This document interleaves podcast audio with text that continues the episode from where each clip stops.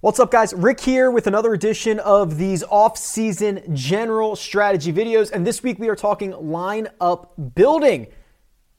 How to build lineups, or maybe different ways to build lineups, the pros and cons of each. It's a very simple concept that when you're talking about golf lineups becomes incredibly complex incredibly quickly. So I'm going to take you through uh, some general ideas, different ways to start constructing your hopefully winning lineups, and hoping to hear from you. So let me know what you think. Tweet me at Rick Rungood. Leave a, leave a comment below. But otherwise, let's let's just jump into this. See what happens. Let's go. The first way to make lineups is by hand. Yeah, bear with me here. This this will get more complex, but listen, I actually recommend building your first lineup every single week by hand. And when by hand, uh, when I say that, I mean no optimizers, no models, nothing. Just go get a feel for the pricing, start plugging golfers in and seeing what types of lineups that you can make. You're going to find a couple of things. You're going to find uh, who the value plays are uh, if there is a natural build. So, for example, a lot of times you'll see a very popular golfer in the $7,000 range, maybe low $7,000 range, and you'll click that name. And then you'll go up and you'll see another very popular golfer in that, you know, mid $8,000 range, and you'll click that name. And now you're starting to see what the natural build is for the week. Because listen, the vast majority of people are still building lineups by hand. Maybe not the majority of lineups are being built by hand.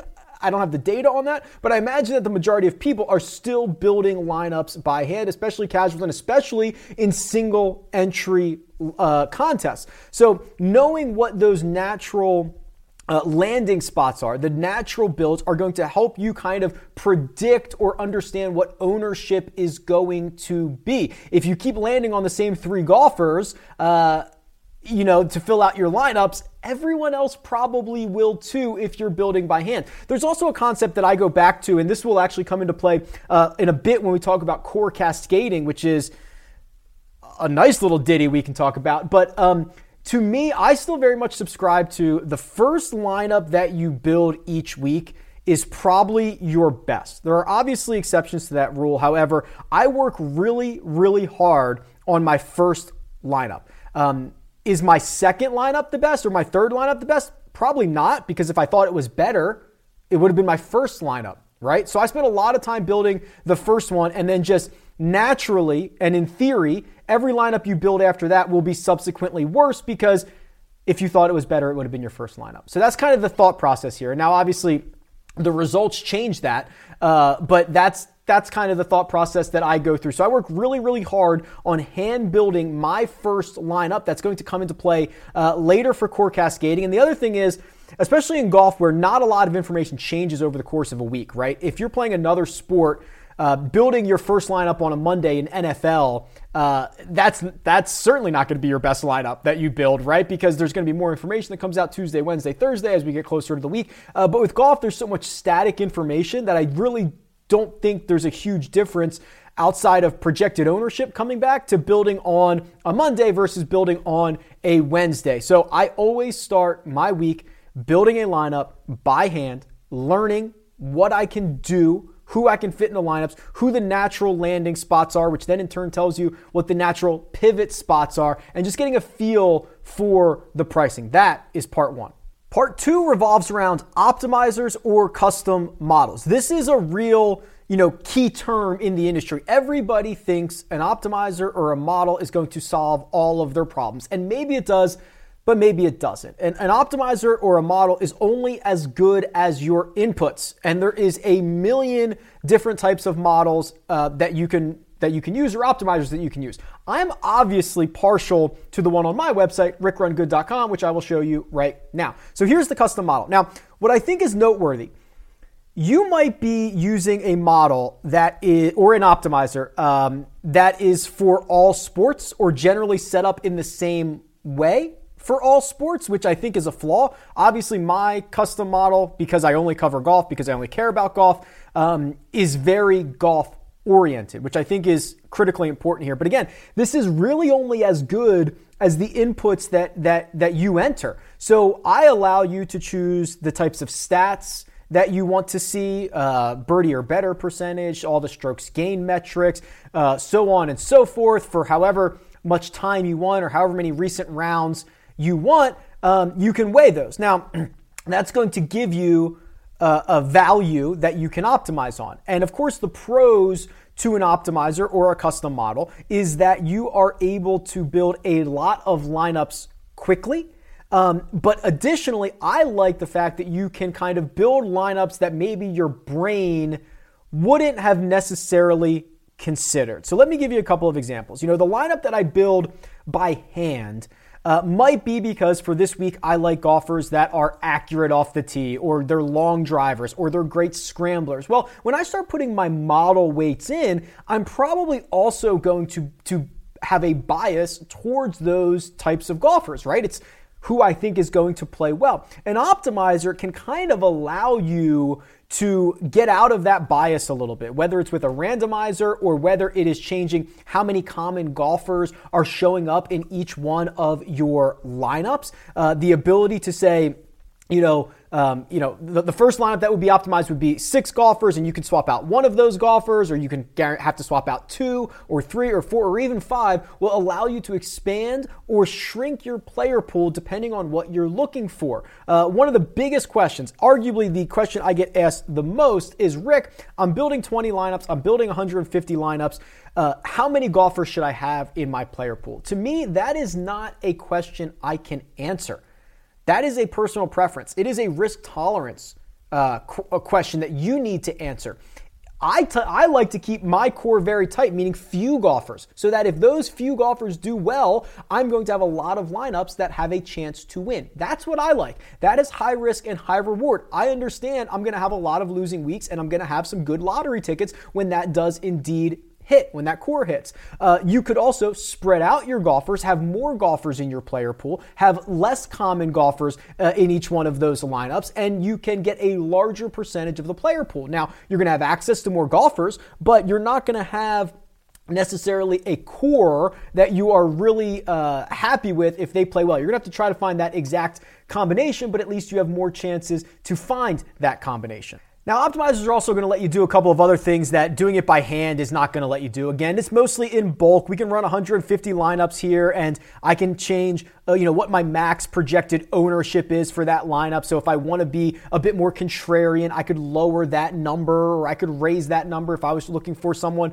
or a, a team with a with a higher floor. But it really allows you to to hone in on your uh, on your metrics, on your goals on your core, on the things that are most important to you, depending on your contest. And then, of course, I can easily see what types of uh, percentage uh, exposure I have to certain golfers and if I want to ramp that up or not. Uh, it's very easy in optimizers or models to lock golfers in or exclude golfers and start creating different types of scenarios that might be beneficial to you. We'll talk about that in just one second, even more. But this is uh, just a small taste into Obviously, the pros and cons of optimizers. This would be my step two.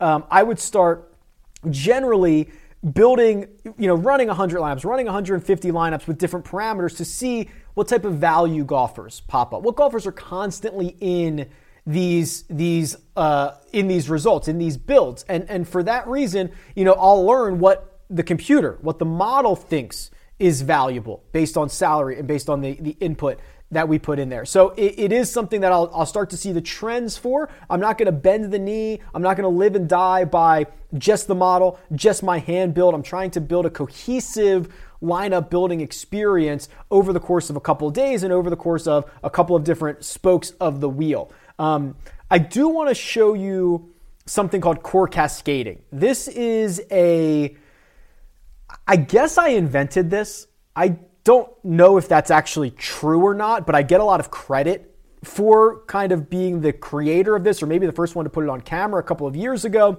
um, where essentially I build one core lineup and then I swap golfers out from there. So let me let me show you what this looks like. And then uh, a couple years ago, someone else coined the term core cascading. I did not have a name for it. Uh, that is what it's been dubbed over the years, and for whatever reason, I get a lot of credit for this. Uh, but I, I still deploy it to this day, and I want to show you what it looks like.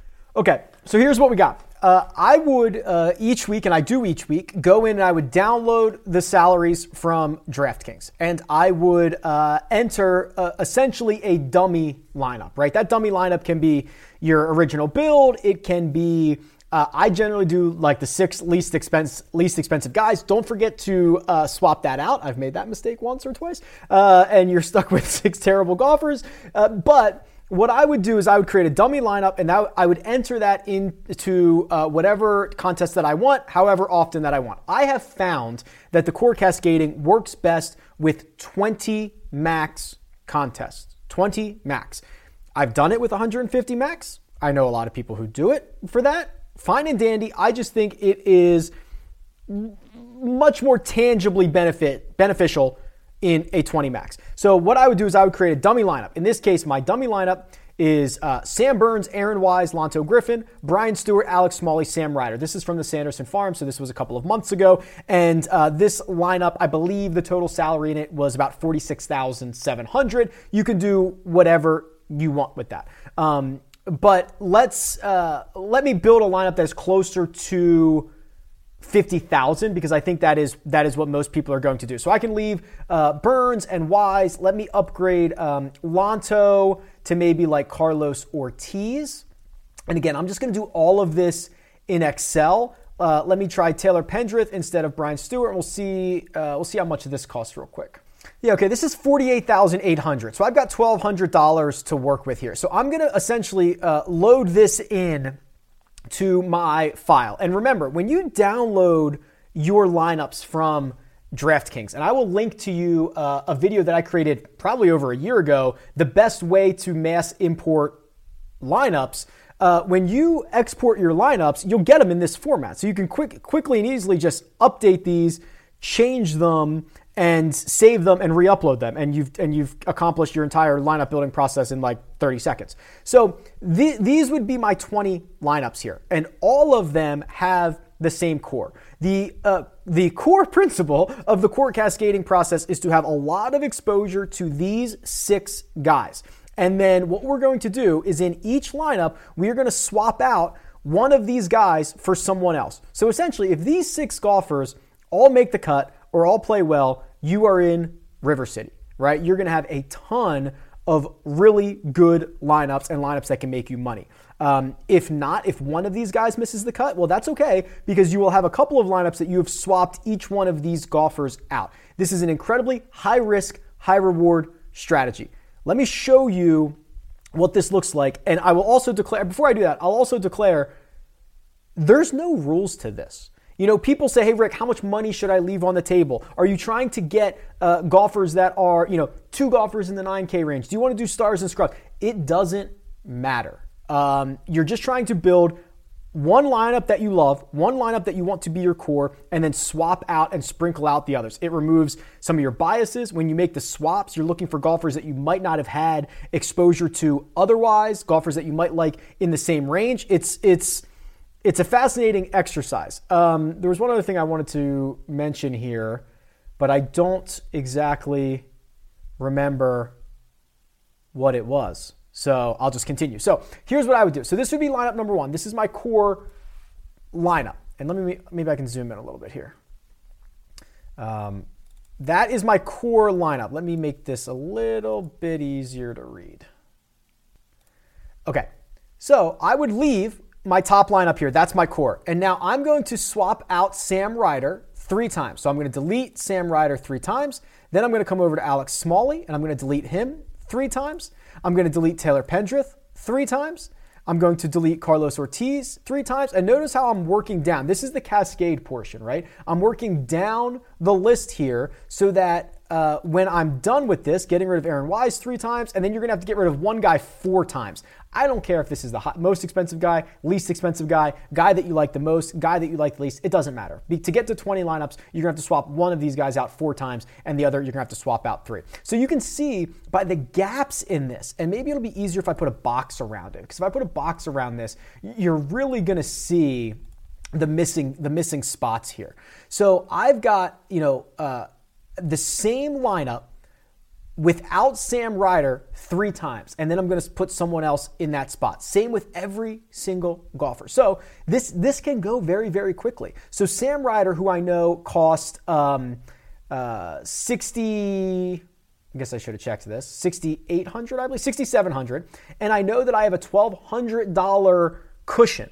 Uh, so I could go up to $7,900 to find golfers that would still fit in this core cascading method. I do like to leave a generally. Listen, again, I'm trying to make my best lineup. If it costs $50,000, that's fine. I'll swap down every single time. But if I uh, if I had a choice, I'd probably like to leave a couple hundred bucks on the table so that I can swap up. So, especially if you're not playing the most expensive golfer on the slate, if you leave yourself a couple hundred bucks, you can generally swap up to get that golfer. So, right now, I know that I can go $7,900 or less on on anybody in Sam Ryder's spot. So maybe I was like, oh, you know what? I liked Keith Mitchell, but I I didn't get access to him. And then I would probably say something like, you know what?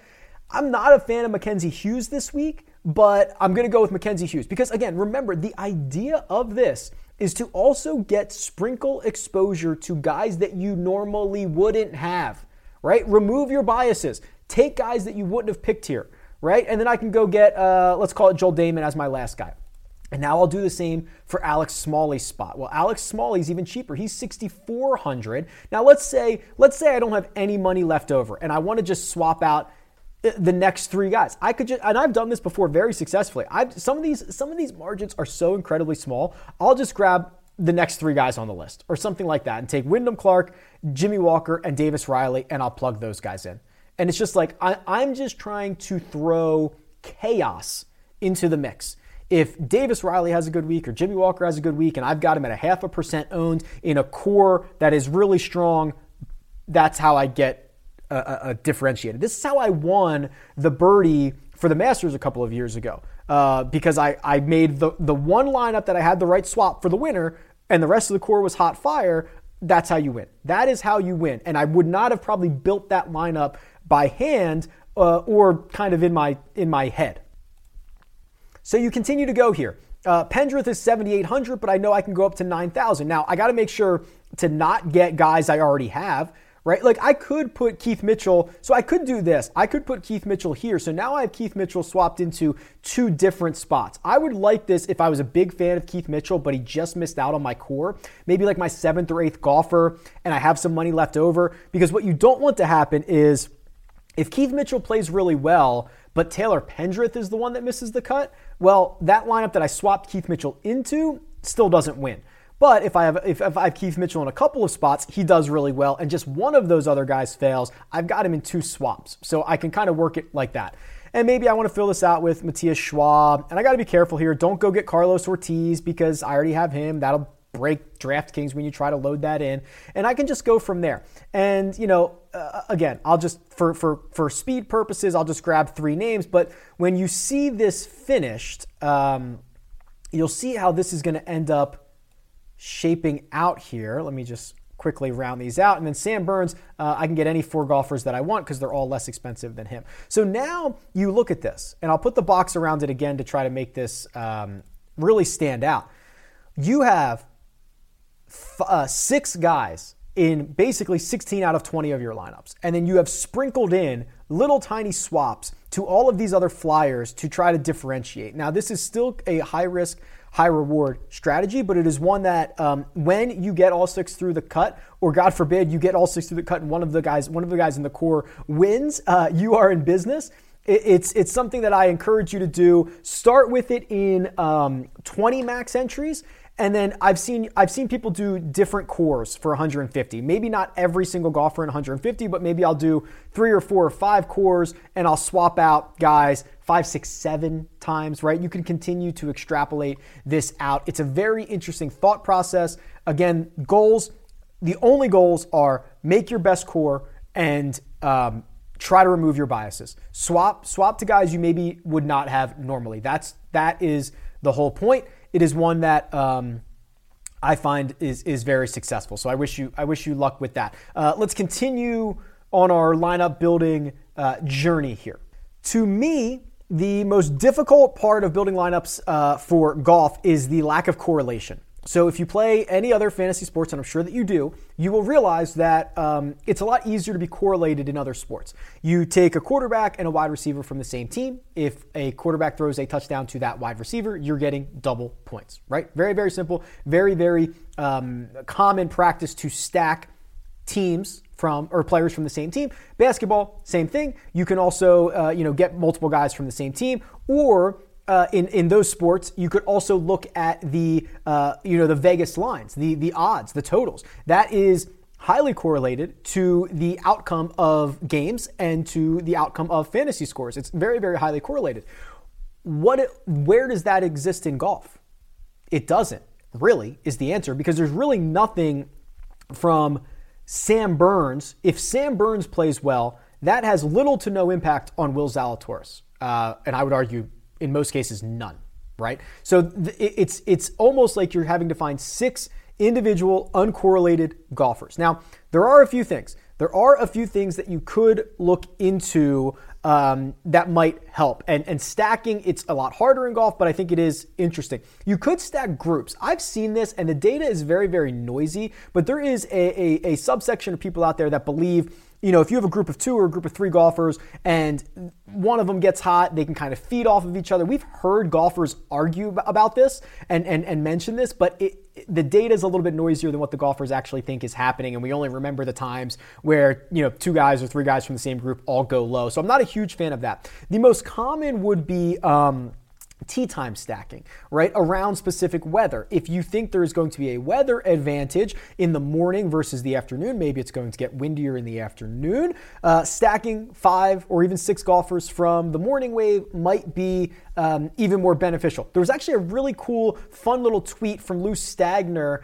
uh, that he just sent out. Let me pull this up for you so you can see where basically uh, he went through all of the data from 2004 to 2021, essentially all the ShotLink data, and looked at different lengths of putts uh, according to the time of day and the uh, the make rate for those times. And this is the one thing that we really don't talk about, um, where foot traffic early in the day, the less foot traffic, the easier it is, to, or, or the more putts these guys are making, believe it or not.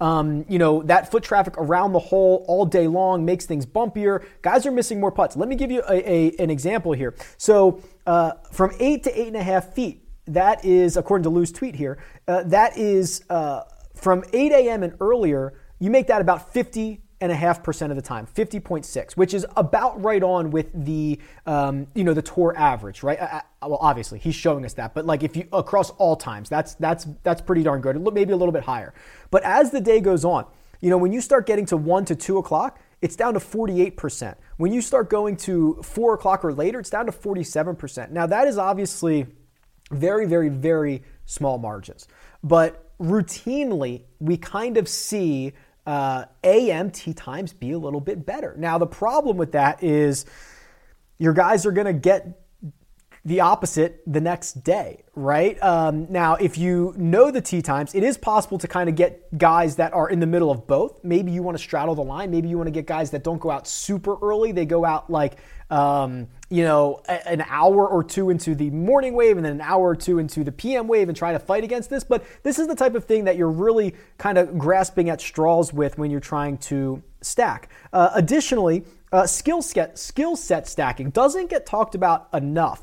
You know, really. If, if you have a course that has a, a very strong correlated stat to it, maybe ball strikers have been phenomenal at this event. Maybe uh, uh, long drivers have have thrived at this event. Go get yourself some long drivers, right? And they don't always have to be good. Uh, I don't want to throw guys under the bus, but like you know, there are going to be long drivers that are much cheaper right? That are, are further down the board, still bomb it. Maybe they're your value plays of the week. Do you think it is um, a coincidence that basically all of the events that Matthew Wolff has contended in, Bryson DeChambeau has contended in, those kind of guys are, are very similar. I mean, they're both very unique, but closer to each other than most. I mean, these are the types of things that you could really uh, hang your hat on if you were trying to get correlated and if you were trying to um, find some edges, and, and, and quite honestly, play the extremes. I think these are kind of extreme things to do, but if you're trying to win all the money, if you're trying to take on that great risk or you know get that great reward, that great risk might be something that you want to take on. And finally, I'll leave you with um, something that I talk about all the time, and I literally tweet out on a near weekly basis.